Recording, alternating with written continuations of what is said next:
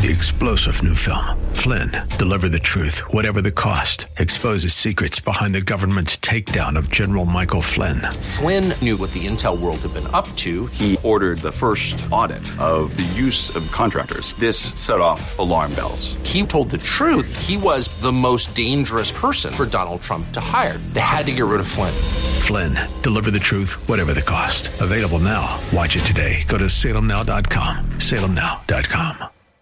Third and final hour of the Jimmy Sengenberger Show, News Talk 710 KNUS. Great to be with you on the program as always. As we continue the conversation on a bill I've been speaking about for a couple of weeks now on the air. I know last Sunday I was on Mike Boyle's restaurant show even about this legislation. It is House Bill 1118 and it would devastate the service industry and particularly when we're talking about restaurants which have been in such a precarious position over the past few years, particularly because of the policies during the COVID 19 pandemic. And now this House Bill 1118 is threatening to make matters even worse. Put forward by Denver State Representative Emily Sirota, this bill would do a handful of things relative to what they're calling fair workweek employment standards, including among them putting in this requirement that affected employees under this legislation would have to be told their work schedules 14 days in advance. Also, as summarized by a recent editorial by the Denver Gazette, employees would have to be paid a full hour's wage for any time added to a shift and two full hours' wages for any time subtracted from a shift. This will impact restaurants dramatically. And then when you branch out into other industries, it's companies, including in retail, that have 250 or more employees worldwide, which, by the way, would uh, impact any sort of a franchise company of all sorts that may have more than 250 employees across the globe. So really what we're looking at here is dictates that employers inform infected employees of their schedules in advance, two weeks, and then tack on so-called predictability pay and additional expenses really to those businesses as a result if there's any sort of deviation from that. Is this viable in the restaurant industry? What could this mean for restaurants working diligently to come back from the brink if they were lucky enough to survive?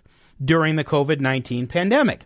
Let's talk about this with Sonia Riggs. She is the CEO of the Colorado Restaurant Association and joins me now. Good morning, Sonia. Welcome to the show. Good morning, Jimmy. Thank you. Thanks for having me. It's good to have you on the program. Um, so I summarized a little bit about this bill. Is there anything I missed that you would want to add? Number one, and number two, big picture, and then we'll get in more into the details. What is the association's view on this legislation? Well, we're adamantly opposed. I, I will start with that, and and let me tell you why. So it, it goes beyond, far, far beyond the 14 days um, notice for scheduling requirements. If if an employer, for any reason, be it a snowstorm, a pandemic, um, an act of war, um, terrorism, if they if they make any changes to that schedule within 14 days, um, including, you know, we, we have these playoff games that we don't know about until two days uh, in advance right. because there are three days in, in Colorado. Um, the, the employer gets punished. Um, they have to keep very careful track of any changes made. But, but for, for, let's just look at a 250 person company, which by the way, when they define chain as two or more businesses with the same likeness, regardless of ownership. So I'll give you a couple of examples um, where this is going to impact those that we all think of as our our local um, restaurants that started here in Colorado. Um, Los Dos Potrillos. Um, the, that's our, my board chair uh, owns that restaurant with his family. His father is an immigrant from Mexico, came over, lived the American dream, worked his way up, opened um, opened a restaurant. They now have four locations. Um, they're really beloved in their local neighborhoods in in kind of the south south of Denver um, area, Parker and and other places nearby, and they would count in this because they have um, over 250 employees under all of those locations. They're not what anybody considers a chain. Um, you know, Jax Fish House is another example. They're opened by a local Colorado company. Um, I could go on and on and on. Casa Bonita, that's going to be opening, is one location, but they're they've made it very public. They're hiring 500 people. Um, but but there are a lot of restaurant groups that I think people don't realize are going to very directly be impacted by this. Um, what was what we think the sponsors meant to do, but what the in reality what the bill says today is that it's any restaurant of any size is the way the actual language works. Right. But either either way, let's just let's just for for argument's sake say we're talking about a 250 person company. At the very minimum, that company has to now produce a thousand additional pieces of paper a year, documents called an anticipated work plan. They have to do that every 90 days for every employee. So that's a lot of paperwork. That's assuming not one employee makes one shift request of cha- to change at any point during the year. Well, we know that's not true. One of the reasons so many employees are attracted to this industry is because they love the flexible scheduling. I talked to one restaurant who um, has a, a military spouse in down in Colorado Springs who, Springs who works for her. She said that um, this military spouse has two advanced degrees and prefers to work in the restaurant industry because of the flexibility. She doesn't know when her husband's going to be on leave and and likes to take on extra shifts when he's home and and when he's not home so she can be with the kids work less and that changes all the time so you know and i could go on and on. There's so many more examples students and teachers and other people that like part-time work to to supplement their income that are going to be impacted by this in a negative way because it basically penalizes the employer for making changes within that 2 week period for for any reason basically.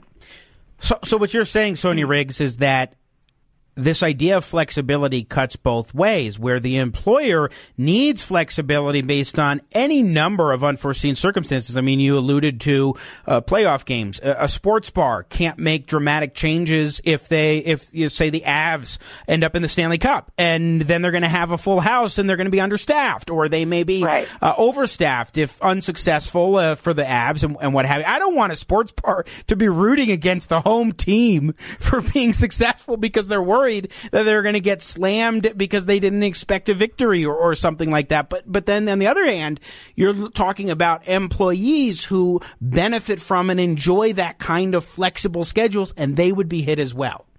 Exactly. Because w- what this bill ostensibly is supposed to do, of course, is to help those workers. The idea is you want predictability pay, you want to address these scheduling issues for workers so that they're not scheduled and then they end up missing out on money that they need or what have you. So you're suggesting, okay, this actually is something that would bite employees uh, in ways that they might not expect. Well, and we know that for a fact. And the reason is, is we've talked to, there's only one other state in the country where this has been implemented, and that's Oregon. And theirs is far less restrictive than the version we're seeing here. In fact, I think it's important to note the, the bill that's in front of us here in Colorado is the most restrictive of any place we've seen in the entire country wow. in numerous, in numerous ways. So the the one that we have an example that's statewide, we've actually spoken to employers there that have been impacted, and they've said the reality is is that we've had to force because we can't predict what's going to happen. Um, certainly, a lot of a lot of listen, a lot of restaurants already do put schedules out seven at least seven days out, if not fourteen. Um, but but the, but the problem is all of the scheduling changes and the additional paperwork requirements that you have to keep for three years. By the way. Um, and and if you any change whatsoever, whether it's an employee calling in sick or not showing up, which happens right now, it's hard to hire people. Um, you know, you have to now get that paperwork from two employees. The one the one that didn't show up, that's okay that they're not getting paid because they chose to not show up. Or, or honestly, we're sick, right? And you're not supposed to come to work when you're sick in, in the restaurant industry. Um, and then um, the other employee that's now volunteering to work, like you've got to have all that paperwork. That's a that's a lot of paperwork. Um, and if you, by the way, don't have that paperwork, if you make a mistake, if you um, change a, an employee's hours to something they're not happy with, um, if they at all complain about their schedule and then you make any changes they don't like within 90 days, you are assumed to be guilty of of um, retaliating against that employee. It's it's wow. directly in the bill that it is assumed that the employer did that on purpose and is guilty. One thing that has been boggling my mind over the past couple weeks is Well, I mean, it seems like this is legislation where they never once spoke with the restaurant industry when crafting it. Is that true? Was there a stakeholder process as there normally is, or were you guys not brought into the loop before this was introduced?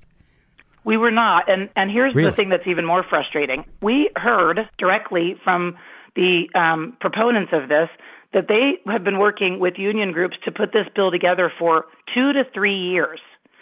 We have not, the first we heard of it or saw of it was January 3rd, where we saw first draft of the bill. Um, and they, they gave us 24 hours notice. And by the way, this bill is 32, well, now 33 pages long. It was 32 pages when we saw it. It's, it's chocked full of lots of information to digest on every single page. Um, we had 24 hours to look at it and give our initial feedback to the sponsors, which was, you know, our, we didn't even have time to have our lawyer review it. Wow. Right and and then they introduced it uh, like two weeks later. Um, you know, it's it's a, a bill of this magnitude and this size would normally see a one year stakeholder process with all interested parties, where you can go through section by section and talk about what's going to work and what's not going to work. That never happened. Uh, and by the way, for folks who don't know, 33 pages in Colorado state bills is pretty darn long, especially because they're single issue legislation. It's not like Congress where a thousand page bill is, is pretty darn common. When you're talking Colorado, it is much, much smaller, usually in the single digits for so Agreed. many bills. And Yep. so that's an important piece here. Now, I want to talk a little bit with you, Sonia Riggs, again, our guest, who's the CEO of the Colorado Restaurant Association, about the impact this can have on the industry that has been struggling already. I mean, I think it was, what, last year that the legislature moved forward with sales tax relief for restaurants that have been hit so hard. And I've got, um, uh, your team at the association sent me a couple of uh, diagrams or infographics of the effect that we've already seen on the costs of producing a burrito or a burger at restaurants, which is just stunning in and of itself. But talk to us a little bit about the current state of the restaurant industry amidst the inflationary spiral that we've seen with food costs and coming out of the pandemic. And then you might have this on top of it. Well, you know, West, restaurants are widely known to have been one of, if not the most impacted, um, it hurt uh, uh, industry during the pandemic. I mean, they were they were devastated, and in fact, we spoke to Colorado restaurants and and did a survey, and they said they were in about one hundred and eighty thousand dollars on average of pandemic related debt. This is an industry that makes actually traditionally very this is in good times very low profit margins on average 3 to 5% so 3 to 5 cents out of every dollar before taxes is what the owner normally sees. But now let's add on and and yes you are right a year ago was when the legislature said wow we agree restaurants have been devastated. We're going to do what we can. It was it wasn't a substantial amount of money it was about $6,000 but that's a big deal for this state to be able to give tax sales tax money back to an industry. That's not that's not typical at all. Um, but it, in recognition of the fact that they were suffering. So on top of that, we've seen you know the the diagrams that you were talking about. We've spoken to restaurateurs, and and the one that that um, shows the hamburger, you know what a what a cost of a hamburger. That's that was from a restaurant that has 12 employees. Um, so these are the, these are the little guys who are working really hard to, to provide a great community service, right? We love our local restaurants down the street. And the cost of labor for them has gone up 54%. The cost of their utilities has gone up 55%. Equipment and, and maintenance, 20%. Plastic gloves, um, 37%. But food, on top of that, we're seeing anywhere from 40 to 85%. Um, you know, certainly people are seeing it in the supermarkets with the cost of eggs, for example, but restaurants are seeing that same thing. And so those those traditionally three to five percent profit margins have shrunk even more. And and I've spoken to a number of restaurateurs who, you know, you'll go by your local restaurant and it will look like they're busy, and people say, okay, restaurants are back, we're feeling great about it. Um, but uh, you know what they don't see is their profit margins are down. The revenue might be up, but their profit margins are down because you can't pass all of that on to the consumer. You know, there's only so much that somebody will pay for the price of a hamburger or a burrito. I mean, and let's be real. The, it seems like the cost of everything is up. It is harder for families to take their kids to go skiing, to go to the movies, to do so many different activities. And then if you add on top of that, um, making eating out cost prohibitive, which is a great experience for families, for friends. I mean, think of all the different reasons that we go to restaurants. There are so many that you can think of. Uh, the the list is endless, and then you make it more and more expensive. And this is this is what would happen here. So, uh, Sonia, in just our remaining couple of minutes, what's sort of the bottom line here? And are there any resources that the Restaurant Association is putting out there? If we have any restaurant owners or people in the industry who want to let their uh, fellow employees know, they want to let their managers know, what have you. Is there are there any resources you have available that they can access and where?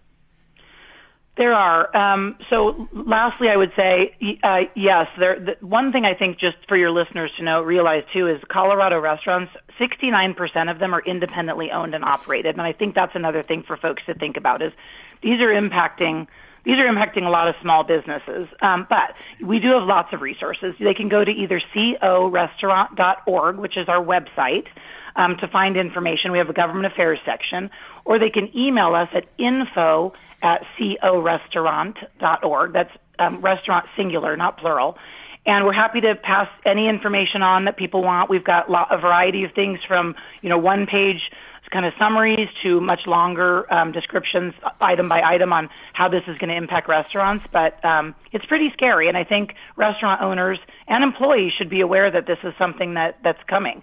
You know, I don't. I don't know whether we're going to be able to make significant changes in this bill or not. We and a lot of coalition partners are working together to try to make that happen.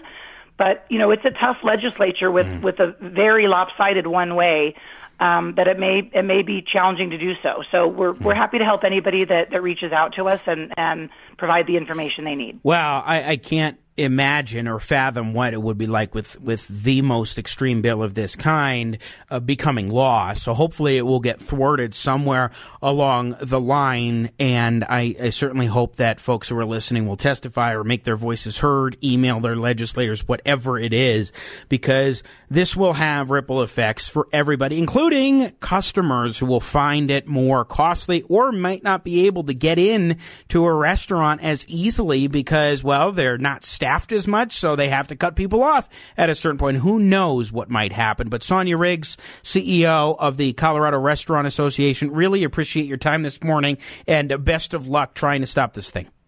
Thanks so much, Jimmy. I appreciate it. You bet. Thank you. Once again, Sonia with the Colorado Restaurant Association joining us here on the Jimmy Sengenberger Show. House Bill 1118 with Emily Sirota sponsoring the legislation. You heard it. They had 24 hours notice. They normally have a year. They, they did not get to participate in any sort of stakeholder process. I mean, that is just astonishing. It's not surprising. It's what it seemed like would be the case but it is astonishing to be sure. I'm Jimmy Sengenberger. Coming up next, Keith Nobles, former military intelligence contractor, will offer interesting insights into what we are seeing with the Chinese spy balloon coming up as we continue. 710 KNUS. Thorbjørn Risager, bringing us back here on the Jimmy Sengenberger Show.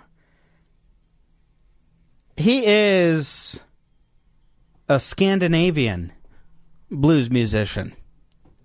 You don't hear of many of those, do you? But get up and get higher. We'll be talking about the balloon here in just a moment. It is up high in the sky, flying around. What should we be doing about it? And is it something we should have been shooting down already, or our government should have. A real quick, a few texts that we have gotten, though, on our conversation with Sonia Riggs from the Colorado Restaurant Association. Jimmy, I deliver for many restaurants and have met lots of these workers over the years. Many of these employees participated in many of the left wing protests and they helped elect these people. Maybe karma called. I feel bad for the owners, but not the employees who will lose their jobs. I don't know about that. But Secondly, I have not seen anything posted in any restaurant yet to educate their employees and their customers on this really bad bill. I do think that would be a good idea for restaurants to inform people of that. Alexa testing, texting. This is not a D or R issue. This is just common sense. Most of the Democratic legislators seem to lack. Absolutely. Uh, Jimmy Government sponsored tyranny is slowly wrapping around our necks to choke the little peasants into submission. Haven't we been there before? Oh, that's why we became the greatest nation on earth of by for the people. Woke, wake the hell up. That's Stephen texting in to the show here on the Jimmy Sengenberger show. And is this really a problem that needs to be fixed? Good question. Nope. It is not. It is not indeed. You're listening to the Jimmy Sengenberger Show here on News Talk 710 KNUS. So we have the balloon in the sky, and it could be a few more days. Yeah. So, so as I mentioned, we'll continue to monitor it. Uh, right now, we assess that it'll probably be over the United States for a few few days, um, but we'll continue to monitor, review our options, and keep you updated as as we can. Keith Nobles was a contractor to the military intelligence community for the last decade plus of the Cold War.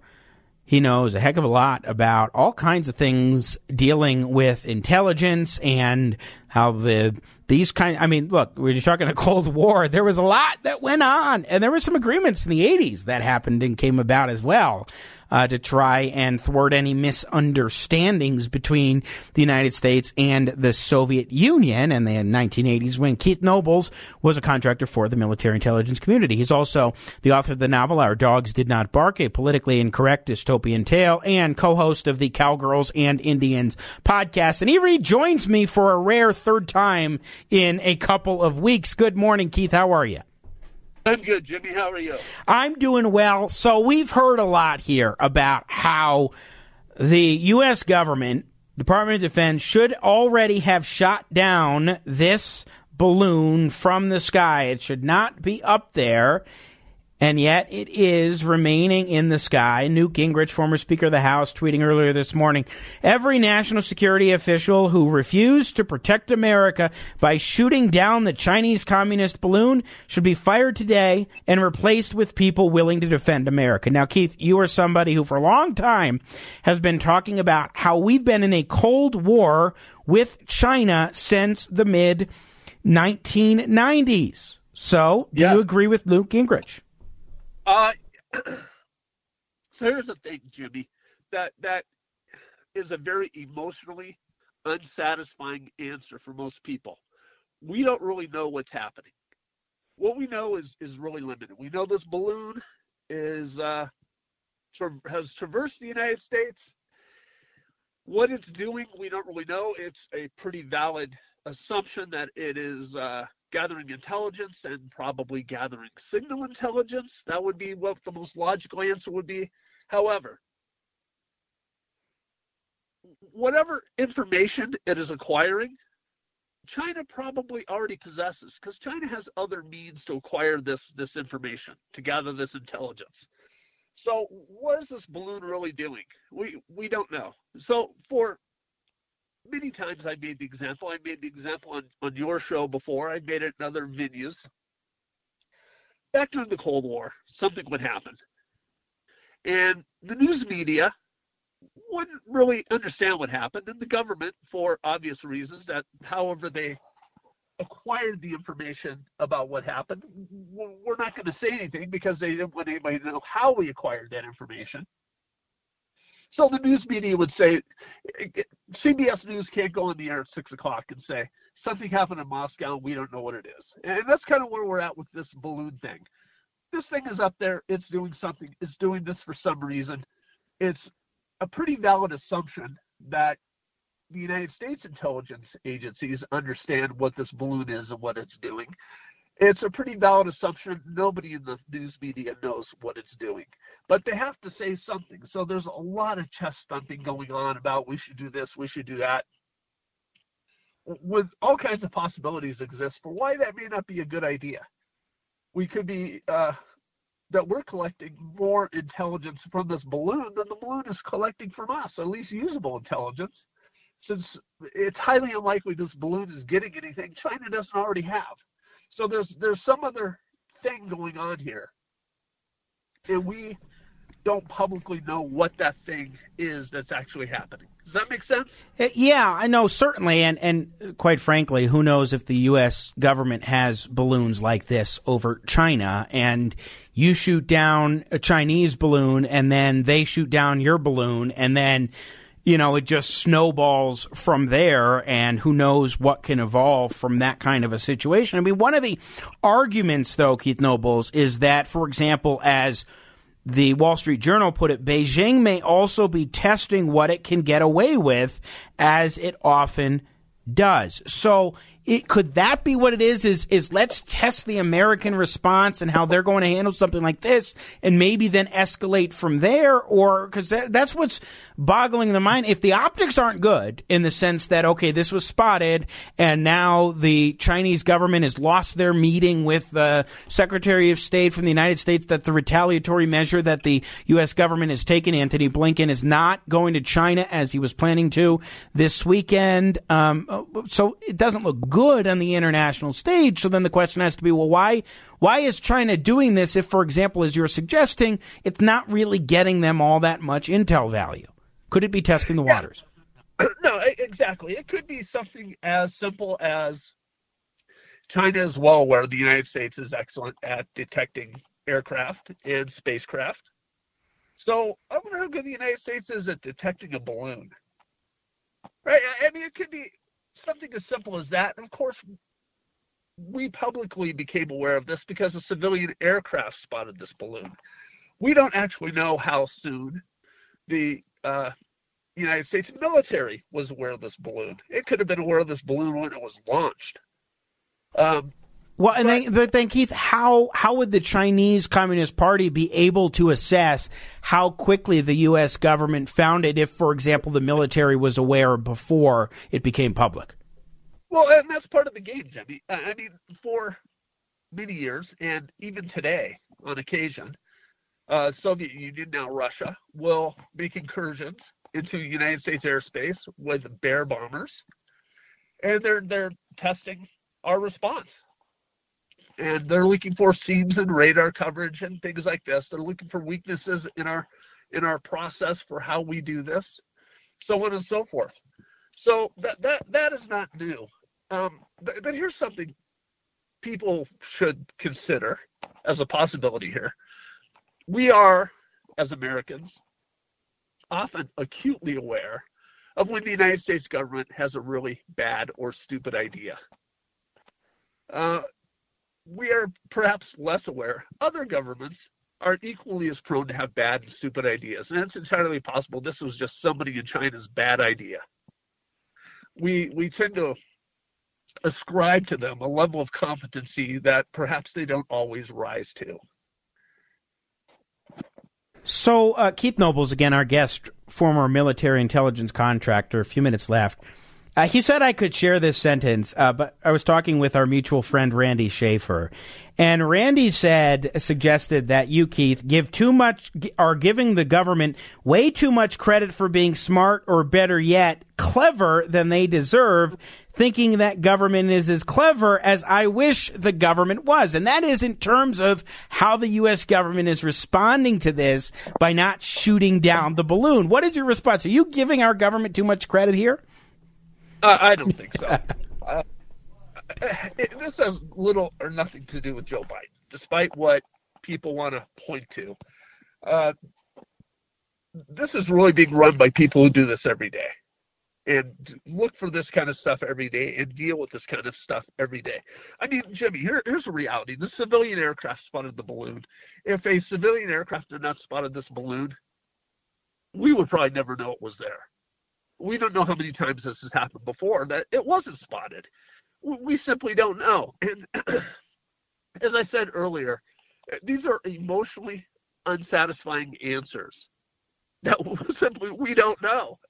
Uh, what we do know is is really tiny. We know there's a balloon. We can make a valid assumption it is probably has some kind of uh, intelligence collection device attached to it, and there's really nothing else that we know.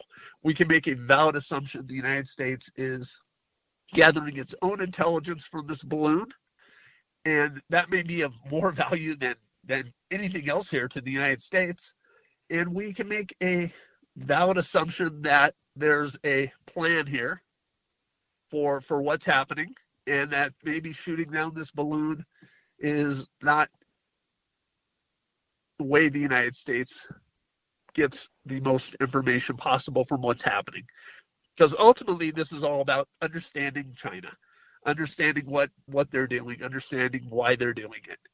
So, as I said, these are all emotionally dissatisfying and unsatisfying answers Hmm. For most people. Well, but this is why I you know, wanted I wanted to have your perspective, Keith Nobles, because you were expressing all this, and I'm like, I'm not entirely on board with Keith's idea. You're making very compelling points, to be sure, but so you're suggesting that those who were saying that it should have been shot down, um, they are sort of getting ahead of their skis or or playing into an emotionally charged issue in a way that isn't thinking through various factors of consideration.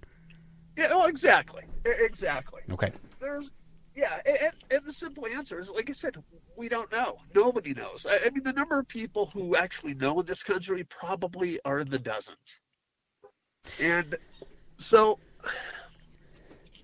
we're all getting, yeah, we're getting ahead of our skis here on what's happening and why it's happening and, hmm. and what the United States is actually doing about it. Yeah, you, you know why I find this partic- this insight from you particularly interesting is because you uh, were involved with the Cold War and you have contended that the U.S. and China have been in a Cold War since the 90s. So it's it's very interesting to get that sort of uh, insight and perspective here on the program. And Keith Nobles, we got to leave it there. Uh, but my friend, I, I always appreciate it. Folks should check out your Cowgirls and Indians podcast with the ho- co-host with former radio host Christina Cook. Good to be with you, my friend. Thanks for joining Hey, us. thank, thank you so much, Jimmy. Thank you. Once again, Keith Nobles, former military intelligence contractor, joining us here on the program. Real quick, we are just tight on time, but before we go to our break and we'll have our crossover with Peter Boyles, I did want to bring on Lynn in Denver with, I guess, a, an alternate perspective um, regarding the restaurant bill we were talking about in last segment that I think would be destructive to the restaurant industry. Good morning, Lynn.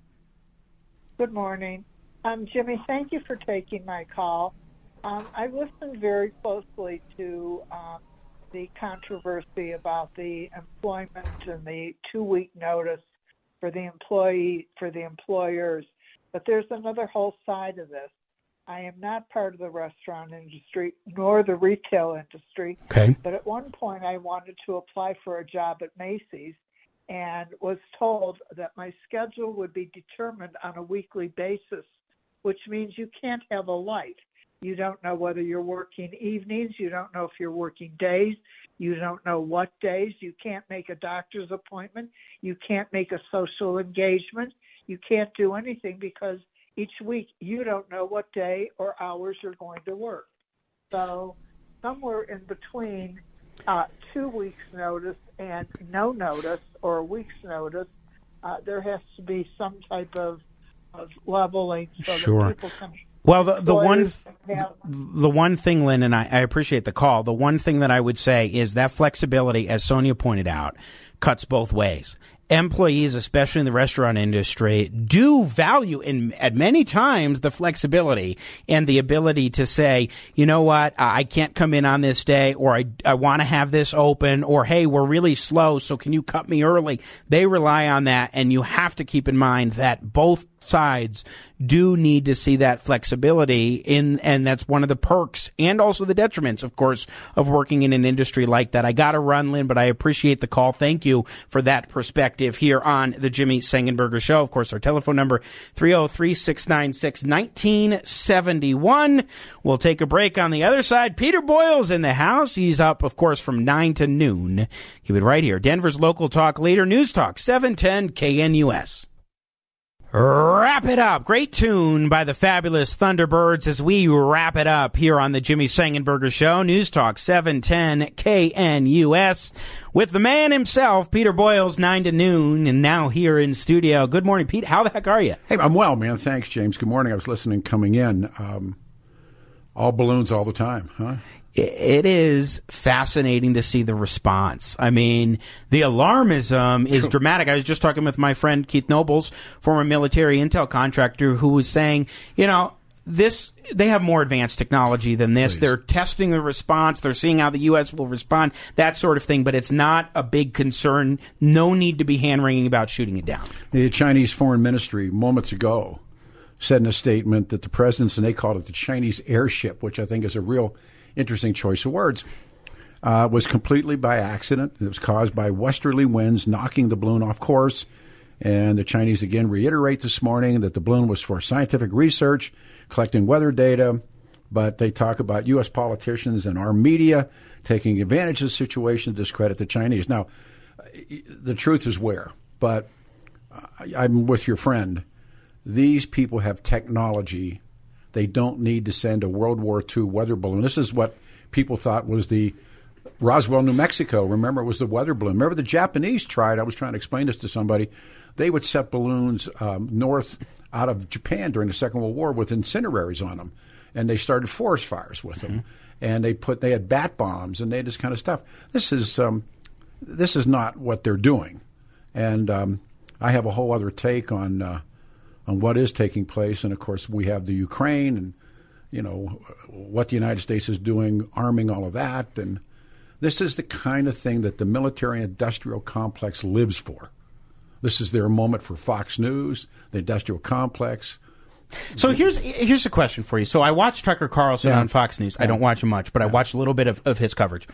And it's interesting because he's been talking more and more about military industrial complex, but then he has guys who are alarmist about sure. the the Chinese well, balloon. So how do you square that circle for You don't. I mean, you know, it's, it's, their world. We don't you know, we don't live in that world, but um, the industrial complex made tonnage in Iraq they made tonnage in Afghanistan, and they cheered when the weapons were left behind because somebody's going to have to buy new ones, and they need a war. They truly need a war. And um, is this what they're aiming for with the PRC or the arming of Ukrainians? And um, Putin's putting warnings out, quit it. The United States is now going to send tanks. Uh, and there's an off switch and an on switch. Uh, the, the Ukrainians want fighter jets. There's, a, there's American uh, units in Poland right now. Uh, historians would call this a tripwire. Uh, Barbara Tuchman's March to Folly about the First World War. There's, it's a tripwire. Now, in terms of China, though, I mean, I, I think that a war with China is is untenable. Unbelievable. And I, I, I think that there are very few people who actually would want war with China specifically. Well, um, because you, go, you can think about the impact that, that would have globally. Well, eh, first of all, the Chinese in their history have no, there's no event in Chinese history that they fight outside. They're they're an expansionist country. They don't do that. They've run up against Tibet, which they said is is theirs. Uh, they went into North Korea because MacArthur was threatening to come into China. But by and large, the Chinese fight internally, uh, fight invaders. Uh, i.e., the Japanese. Well, and, and, in terms of their expansion, they go to Latin America, they go to Africa, they buy up ports, they influence governments. That's how they well, engage in their expansionism they'll, they'll, and buy influence. Build, they build railroads in Africa. Mm-hmm. They do the kinds of things that uh, we may look at differently, but certainly the people that they're working with. The Chinese are smart. Uh, and they're playing the long the long game. Yes, they don't play the are. short game. Always the long game. But this stuff this morning, and, and plus one more as we end up. Um, you know, when I say this to people, they get upset. The Chinese military, the Walmart alone has spent five hundred billion dollars in the PRC, stealing jobs out of this country and bringing trash cans back into America. The PRC, the government takes that money and builds their Red Army with it. So when we stop and think about it, the multinationals build the army that the Chinese now have. Tell, telling you you're getting a good deal and buying the Denver Broncos, well, that's what you get. So mm. the, the, multinational corporations have made the Chinese wealthy. Mm. Yep. Oh, that's true. It's absolutely and that's true. where the money comes from to build the army. For sure and to build that balloon. Without a doubt. Peter Boyles, up 9 to noon here on 710 KNUS. Just a couple quick texts here. We'll be listening. Uh, Jimmy, regardless of what some experts guess the balloon actually is, the optics on a global scale is we are simply weak and decisive. It, I think it depends on who you're talking about. Um, it may be there are people around there, but when you're looking at other governments, they know that there's more to this than meets the eye, as Peter and I and Keith and I were talking about. Uh, it's not the employer's job to make a job for every employee. This going back to the restaurant discussion. That's why there's different eh, businesses and different trades where people can go to work. Yes, and by the way, a lot of times those restaurant businesses, upstart workers who've never done uh, worked before or in lower skilled jobs. That's kind of how it works in the real world, um, oftentimes, and we got to look at that more closely. Anyway, that's it for me today. I'm Jimmy Sengenberger. Pete's up next. God bless America. Have a great weekend. See you next weekend. It's next Saturday. Three star general Michael J. Flynn, head of the Pentagon Intelligence Agency, knew all the government's dirty secrets. He was one of the most respected generals in the military. Flynn knew what the intel world had been up to, he understood its funding. He ordered the first audit of the use of contractors. This set off alarm bells. The explosive new documentary, Flynn, Deliver the Truth, Whatever the Cost, uncovers the facts behind this scandal. Flynn told the truth. He was the most dangerous person for Donald Trump to hire. I find out the worst enemy that I'm going to face in my life is right here in America. They took my assessment and they wanted me to change it. And I was like, I'm not changing it. They had to get rid of Flynn. With in depth interviews, archival footage, and never before seen personal records of the man behind the headlines. I just felt like I was drowning. Flynn, deliver the truth, whatever the cost. Available now. Watch it today. Go to salemnow.com. Salemnow.com.